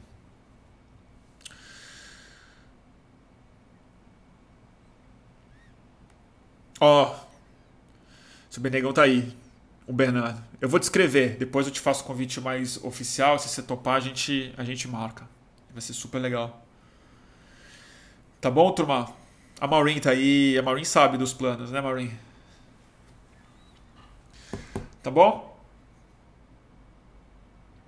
Eu vou convidar a Tabata sim. Tá bom, Ben vê na sua. Bom, eu tô no Rio bastante, ou em São Paulo também, a gente acha uma data aí nos próximos dias. Se não for na semana que vem, sei lá, nas próximas. Não vai faltar oportunidade. Só de você aceitar, já, já fico feliz. Tá bom? Aí. Tá bom? Puta, vocês estão querendo que eu fale só de assunto espinhoso, né? O que, que eu acho do, do Lula livre nas manifestações todas? Acho que a turma tá. No direito completamente, né, gente? Eu não vou ficar patrulhando o que, que as pessoas podem ou não falar em manifestação, porque não é o meu estilo mesmo. Ainda mais pautas que, na minha opinião, são justas. Eu acho que o, muitas vezes o, o slogan não ajuda a uma série de coisas. Por exemplo, o Lula livre foi o que fez o menino ser, tomar uma prensa da polícia. Mas eu acho que na altura do campeonato eu entendo completamente para quem votou no Lula, queria votar no Lula, para quem respeita o Lula, não sei o quê, acho que é uma pauta digna de se levar para rua. É, eu gostaria que o Lula fosse solto também. Eu não, eu não costumo botar o hashtag eu ou gritar Lula livre em manifestação, não porque eu não acho que ele deva ser solto. Porque eu acho que, lamentavelmente, o slogan ele carrega uma, um caminhão de, de associações políticas e estéticas que às vezes são contraproducentes nessa situação mas é uma opinião minha. Eu não acho um problema que quem faça isso. Eu posso estar é, equivocado. Eu não tenho certeza sobre, sobre isso. Sou extremamente solidário com o Lula. Acho. Sempre achei e cada vez mais acho uma vergonha o que está acontecendo. Quem é o Sérgio Moro? Qual foi a intenção desse processo? E a mácula histórica que isso já representa no Brasil.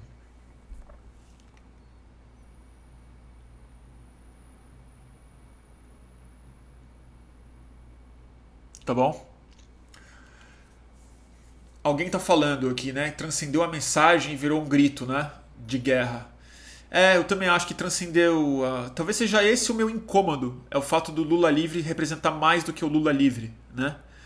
E, e aí eu não sei, tem alguma coisa que causa um, me causa um incômodo. Não porque eu quero, não porque eu não acho que ele tem que ser solto, eu acho que sim.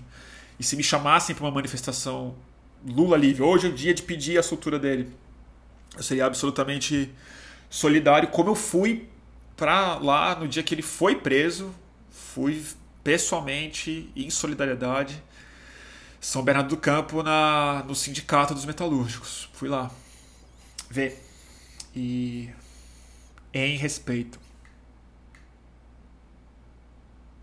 É isso que eu acho.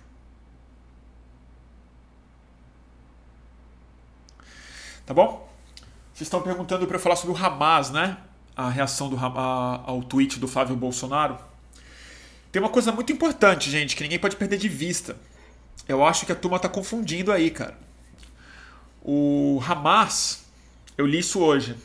Uma coisa muito. Foi a Evo Viedo que tweetou. Um cara que botou em contexto no Twitter super bem explicado, um negócio que eu já sabia.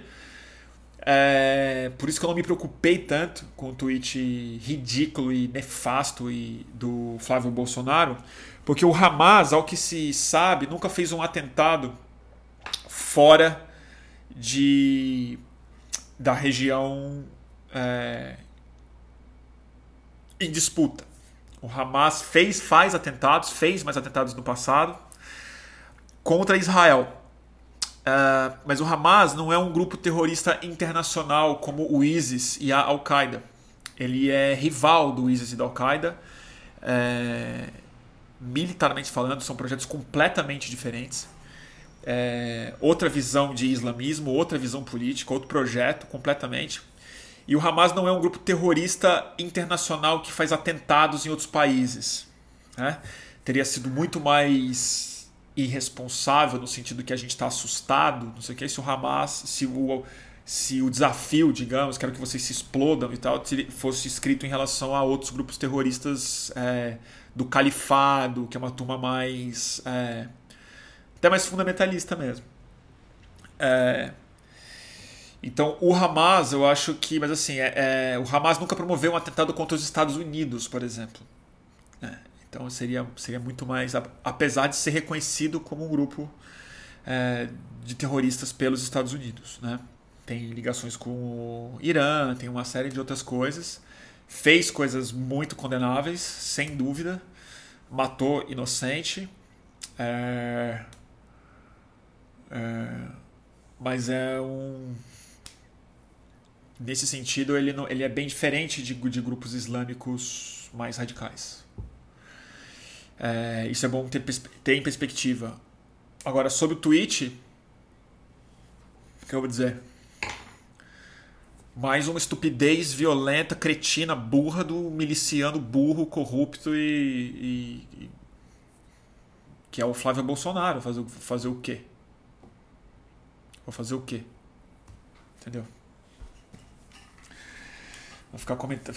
Isso é, isso é, é isso que virou.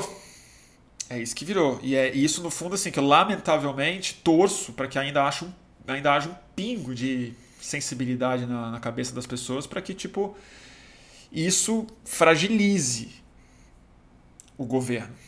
Que mais pessoas falam, putz, não dá para aderir a esses, a, esses, a esses caras. É. É isso aí.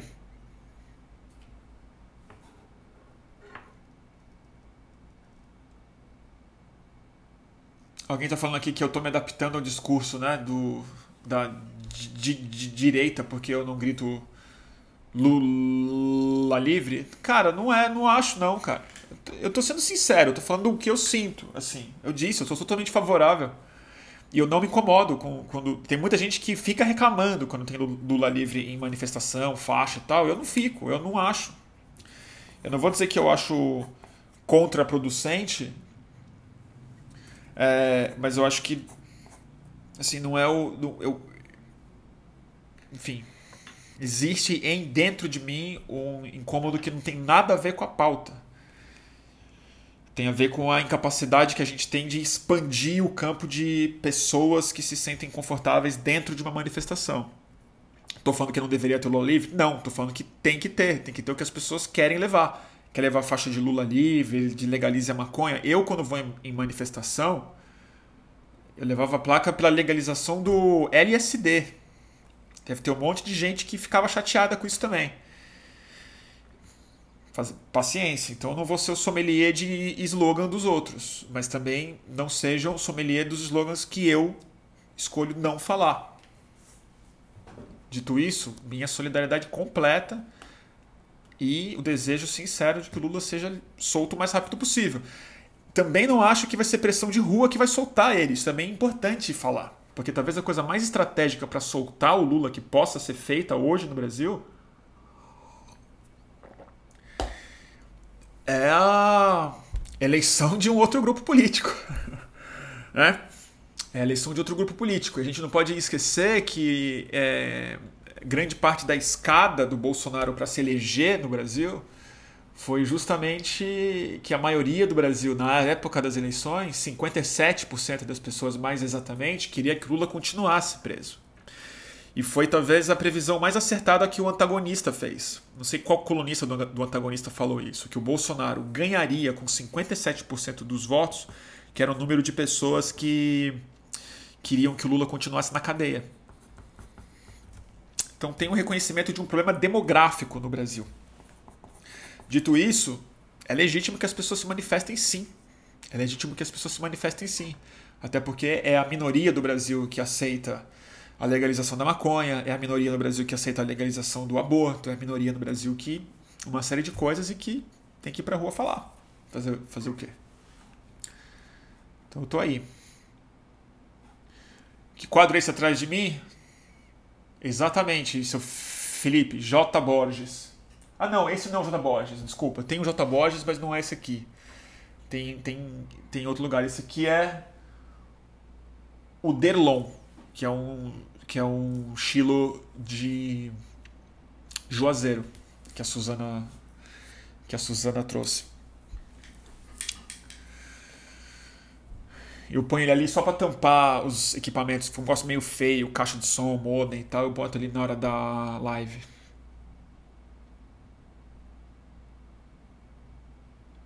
O Gabriel tá falando, há um pouco de Ciro no Bruno. Por esse motivo a claudicância contra o Lula livre.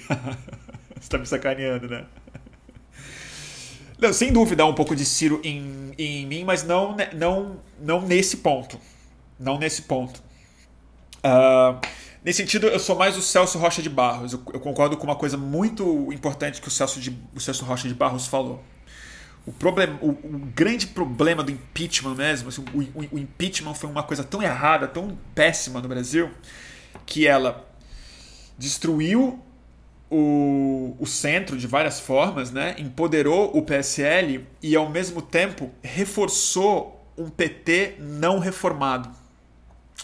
A gente precisava do PT forte, precisava do PT, sobretudo, renovado.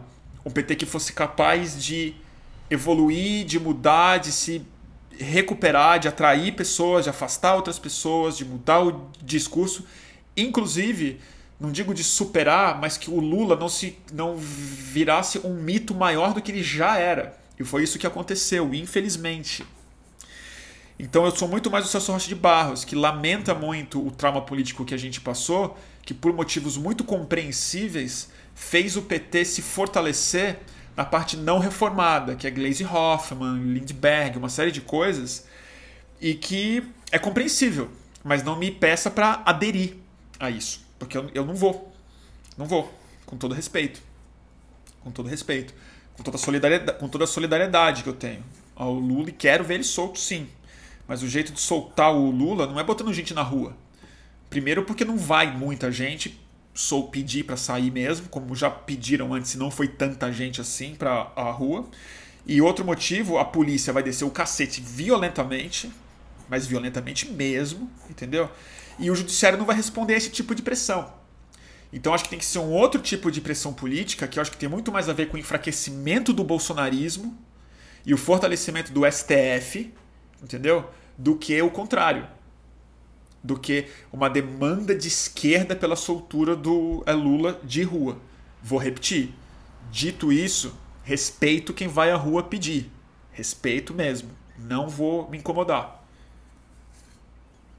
vou encerrar o assunto.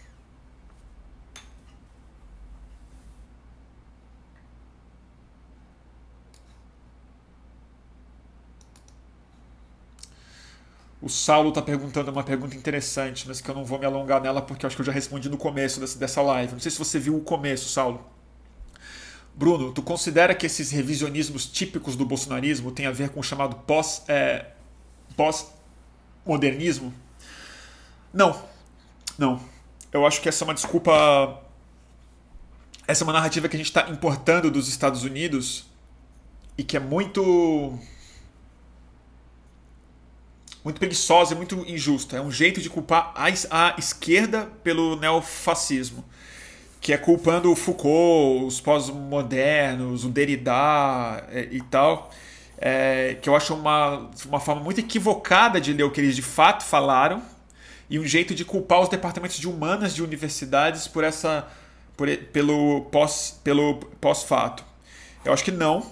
A minha interpretação eu dei no começo, é muito menos sofisticada e acadêmica do que os filósofos franceses, mas ao mesmo tempo é muito é, não tenta culpá-los por nada.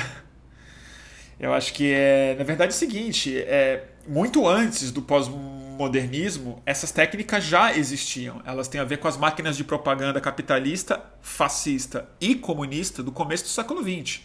Não tem nada a ver com Foucault, com Derrida e tudo mais. Muito pelo contrário, esses caras leram a história que aconteceu no começo do século XX e dela interpretaram uma série de coisas que convencionou se chamar de pós-modernismo filosófico, né? Mas eu nunca li eles, eu não posso falar sobre isso. Mas assim, essas técnicas de falsificação da história, assim, o Woodrow Wilson já fazia toda a mitologia norte-americana, toda a criação dos mitos de raça, todas a, toda a criação dos, dos mitos comunistas, todas as toda a, o revisionismo histórico que o Hitler colocou sobre a, sobre a Alemanha, sobre a história da Primeira Guerra Mundial, o, a falsificação do papel é, dos é, judeus na é, Europa, falsificação de documentos que os russos fizeram para enviar para o leste europeu dos protocolos do sábio de Sião, que é uma grande fake news, teoria da conspiração ridícula, que infamou antissemitismo, tudo isso veio antes do pós-modernismo. Então eu acho uma. Acho muito coisa do Jordan Peterson isso. E dessa turma que está tentando culpar a esquerda pela ascensão do Donald Trump e do neofascismo. Assim como culparam os, os anarquistas no começo do século pela ascensão do Franco na Espanha. Erro, erro, erro. Na minha opinião.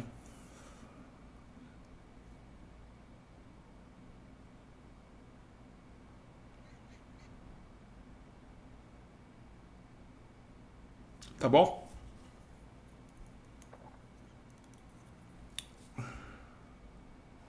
É, o Pelix colocou aqui, exatamente. Olha lá, Jordan Peterson. Não dá. Jordan Peterson não dá, gente. Ai.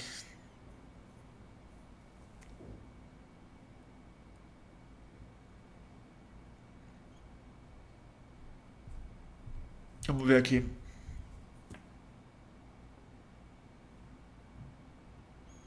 Ai, vai rolar o debate entre o Zizek e o Jordan Peterson na próxima semana, né? Nossa, eu quero tanto ver isso. Eu acho que vai ser meio ridículo, na verdade, mas num bom sentido. Vai ser um. Vai ser um. Vai ser um espetáculo, né? Da, da filosofia de YouTube simplificado e tudo mais, apesar do Zizek ser um filósofo de.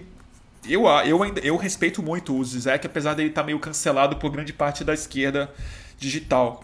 Mas eu tenho o maior respeito pelo Zizek e acho que ele, até na hora que ele perde a mão e exagera e fala, eu acho um provocador de primeira qualidade. Eu acho o Jordan Peterson, eu acho ele bem mais acho triste até o Zizek debater com o Jordan Peterson no sentido que eu acho que é de outro calibre mesmo. Mas eu acho que vai ser um acho que vai ser um debate meio inútil. Vai ser marcação de posição, quem gosta do do Zizek vai ficar com o Zizek, quem gosta do Peterson vai ficar com o Peterson. Mas é é o novo Chomsky versus o Foucault, só que agora com esses ares patéticos que a gente tem nessa nova época, né, nessa nossa época, né? É meio deprê, assim. Mas eu vou ver. Vai ser no Canadá, é isso? Acho que vai ser no Canadá. O ingresso custa uma puta grana. É... Mas alguém vai pôr no YouTube com certeza. Eu não sei onde vai ser. Acho que vai ser em Toronto, Montreal. Não sei, não sei. Posso estar errado. Zizek. A Maureen está colocando aqui, né? Auto-verdade, como Eliane Brum coloca. É auto-verdade. Quem disse isso, a gente até comenta disso no Greg News agora, no próximo. A gente colocou isso, isso lá. Vocês repararam que o Ernesto Araújo, no discurso de posse dele, ele falou a seguinte frase: é, Para conhecer a verdade é só o amor, é só o amor. Ele cita Renato Russo, né? mas na verdade é a, é a Bíblia que ele cita, mas ele acha que é o Renato Russo dizendo que para conhecer a verdade é só o amor. E na verdade isso é, na verdade, uma definição soa ridículo, mas na verdade explica muito dele, porque o que ele está falando é que as emoções ditam internamente o que é verdade ou o que não é. E isso explica muita coisa. É o que as pessoas querem que seja fato para que elas se sintam emocionalmente confortáveis. Então ele precisa que o nazismo seja de esquerda, porque é isso que o coração dele diz porque é isso que as emoções dele elas só se estabilizam, elas se tornam confortáveis, aceitáveis dessa forma. Porque se isso não for verdade, o mundo dele despenca. E ele vai ter que desconstruir tudo que ele é, tudo sobre o que ele ele tá de pé. É o chão dele né?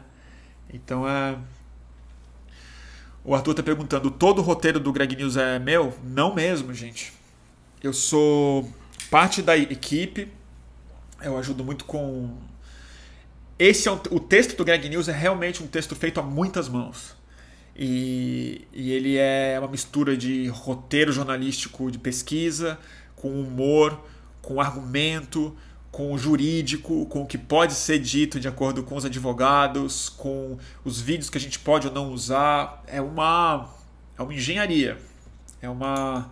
Então, não, não, de longe. Ele não tem autoria exatamente o texto do Greg News. Ele é o produto de uma equipe mesmo. É, e o Greg tem muita influência nisso, porque também tem que ser um texto que, além de tudo, o Greg tem que se sentir muito confortável com ele e é, concordar com o texto. Então eu entro muito mais na, nas reuniões, nas conversas, na decisão dos, dos, dos temas. E, e é, mas é uma conversa entre muitas pessoas que ao longo da semana vai acontecendo. E no dia da gravação, horas antes de gravar, é que o texto é finalizado. É assim que é feito. Então, não. Se vocês acharam o texto do Greg News muito bom ou muito ruim, eu sou só parcialmente culpado por tudo de ruim e de bom que tem nele.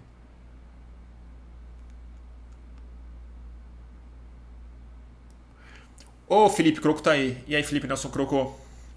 Esse ataque ao pós-modernismo aparece também um pouco no livro A Morte da Verdade da Michiko Kakutani, né? Parece que sim, eu não li o livro dela. Quando eu ouvi que tem isso, eu fiquei um pouco bodeado, porque eu acho uma crítica muito americana, muito fácil, muito besta. Na verdade, eu não gosto. Mas, ao mesmo tempo, eu reconheço uma parte dessa crítica, que eu não acho que tem a ver com a morte da verdade e tudo mais, muito menos com a técnica do Donald Trump e do fake news, mas que eu acho que é mais influente, talvez, nos Estados Unidos do que no Brasil.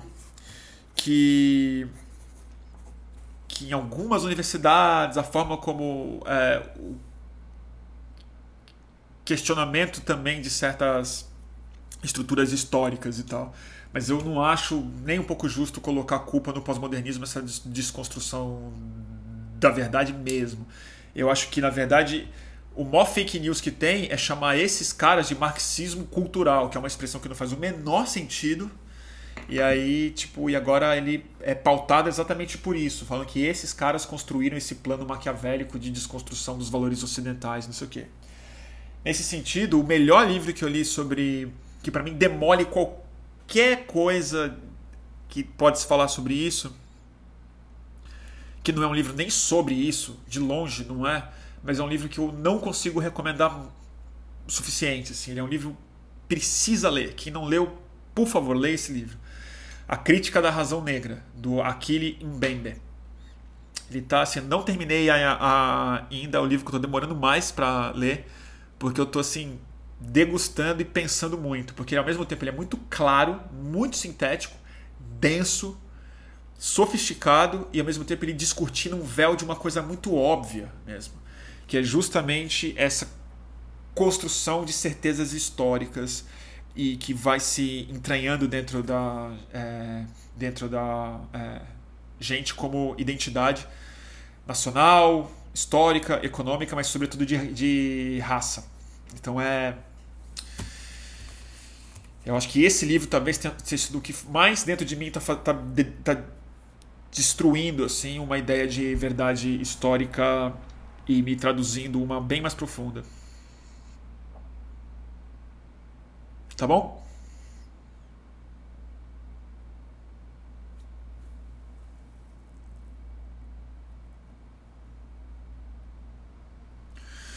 Turma, eu vou recomendar alguns livros hoje em função do que aconteceu.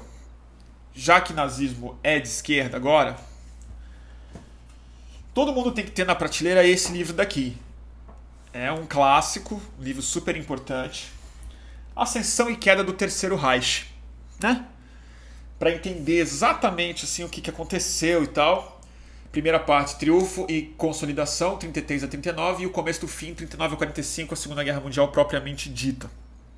Né? É... Uma obra-prima do seu William Schweier, tem coisa que mais tem a livro da Segunda Guerra Mundial. Esse é meio que o grande clássico da história do nazismo mesmo, né? Como ele subiu ao poder, as artimanhas políticas, o processo social, sobretudo, e tudo mais, e não é nem sobre ser direita e ser de esquerda, mas o processo histórico que ele foi fruto e que o que ele frutificou e depois como ele foi é, massacrado, sobretudo pelos comunistas, né? Importante de dizer. Então, não é um livro fácil de ler.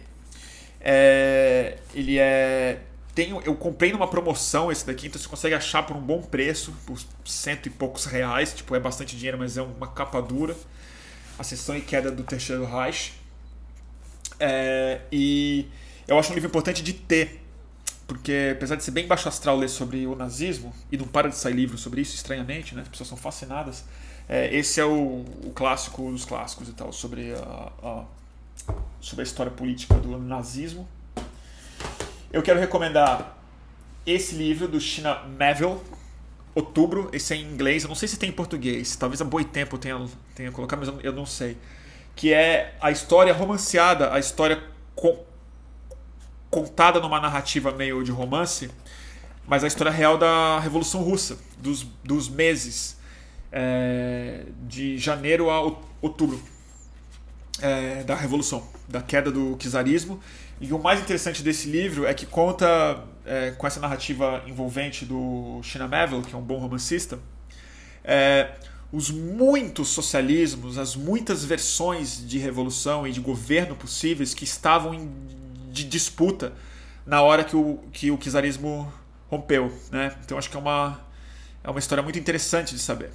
Que o, que o projeto soviético que vingou no final era só uma das muitas opções que eh, os russos tinham diante de si depois da queda do czarismo. Né? Uh, nota sobre nacionalismo do George Orwell. Já recomendei aqui, não vou recomendar novamente. O Papa da inversão de verdades, o cara que primeiramente, que o cara que melhor, na verdade, traduziu o liberdade à escravidão e o nazismo é de esquerda, né? Sobre nacionalismo. E ele diferencia, é um, é um panfleto pequeno que ele diferencia muito bem é, patriotismo de nacionalismo. É, e que o nacionalismo se dá pela é, negação do estrangeiro e de uma criação de uma identidade, sobretudo fictícia. Mas o que eu quero mais recomendar hoje, para ser uma coisa muito alto astral, é... tem na Boitempo, né? Ótimo. O... Esse filme, vocês não vão achar na Netflix, não vão achar na Apple, mas é... vocês conseguem baixar. Em DVD dá para achar também, mas é... eu tenho DVD. Bound for Glory esse filme, ele é estranhamente pouco conhecido. Eu não conheço quase ninguém que já viu esse filme. Ele é a cinebiografia do Woody Guthrie, do grande compositor e o, meio que o inventor do folk contemporâneo dos Estados Unidos e da música de protesto americana. É, e esse filme ele é maravilhoso porque ele não é uma cinebiografia qualquer, ele não é a história do Woody Guthrie. Ele é a história do Woody Guthrie como forma de contar a história da Grande Depressão americana, da emergência e da queda da esquerda socialista nos Estados Unidos, nos anos, nos anos 30.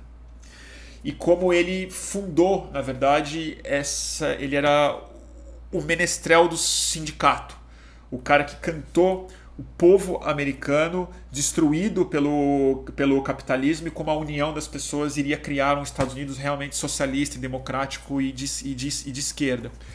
E o Carradine, o David Carradine, que para quem não conhece faz o Bill no Kill Bill, tá no papel da vida dele isso aqui. Ele interpreta muito bem e ele toca e canta as músicas ele mesmo. E o diretor desse filme é o Hall, Hall Ashby. Hall Ashby. Então, Bound for Glory, a história do Woody Guthrie. Eu recomendo muito que vocês baixem esse filme. É maravilhoso e é lindo, lindo. É Bound for Glory, para quem não conseguiu. É B-O-U-N-D for Glory. Tá bom? É... Ah, e é verdade, a Bárbara me lembrou bem aqui. O Woody Guthrie fez uma música sobre o pai do Donald Trump, o Fred Trump, chamando ele de fascista porque ele era é, racista. Porque o Fred Trump já impedia, como um cara do mercado imobiliário de Nova York, ele já impedia que negros alugassem apartamentos e expulsava pessoas de bairros populares e tal.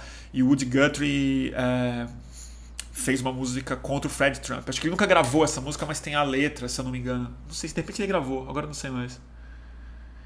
Esse filme é maravilhoso.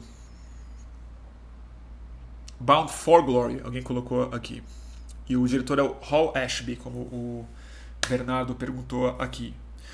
Dito isso, turma, lembrando sempre que essas lives são realizadas graças ao apoio generoso de muitos de vocês no Catarse.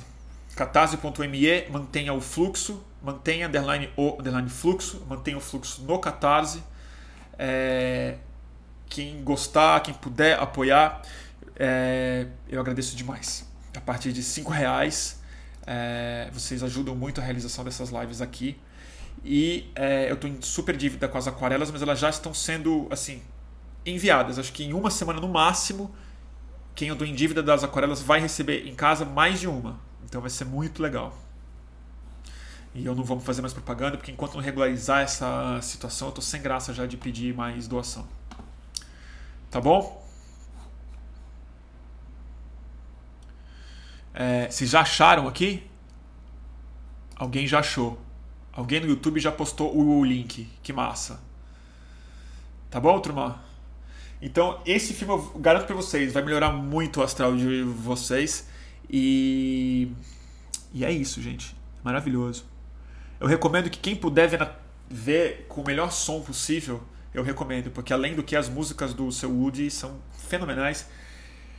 Nossa, dá uma emoção ver esse filme como os Estados Unidos, na verdade, né? Ele, os Estados Unidos tem uma coisa meio do Brasil, assim, né? Se ele se ele se assumir na sua diversidade, né?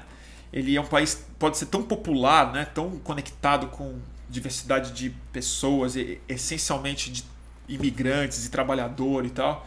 E esse filme meio que era de uma época em que isso tava parecia possível, justamente pela depressão econômica e pela consciência política que apareceu lá. E, e depois virou os Estados Unidos da máquina de guerra, né? Mas isso é antes da Segunda Guerra Mundial. Tá bom? Ah, alguém falou aqui que o Hal Ashby ele fez o Muito Além do Jardim, é isso? Se eu não me engano, é um filme do Peter Sellers, que o Peter Sellers é o diretor, é o ator principal. Eu acho que é esse que você está falando, né? que é um filme maravilhoso. Nossa, então esse diretor é bom mesmo. Porque se ele fez o. Ah, se ele fez esse filme, realmente esse é um, então é um puta diretor mesmo. No Brasil, o filme se chama Essa Terra é Minha, o Haroldo Santos está falando. Valeu, Haroldo. Então tá. Tá bom, turma? Então, agradeço demais a quem, como sempre, tem a paciência de ficar até o fim. E a gente se vê na próxima live. É, eu vou fazer mais alguma essa, essa semana. É, ou no final de semana. Eu aviso vocês com um pouco de antecedência. E, e talvez a gente venha com um convidado ou convidada.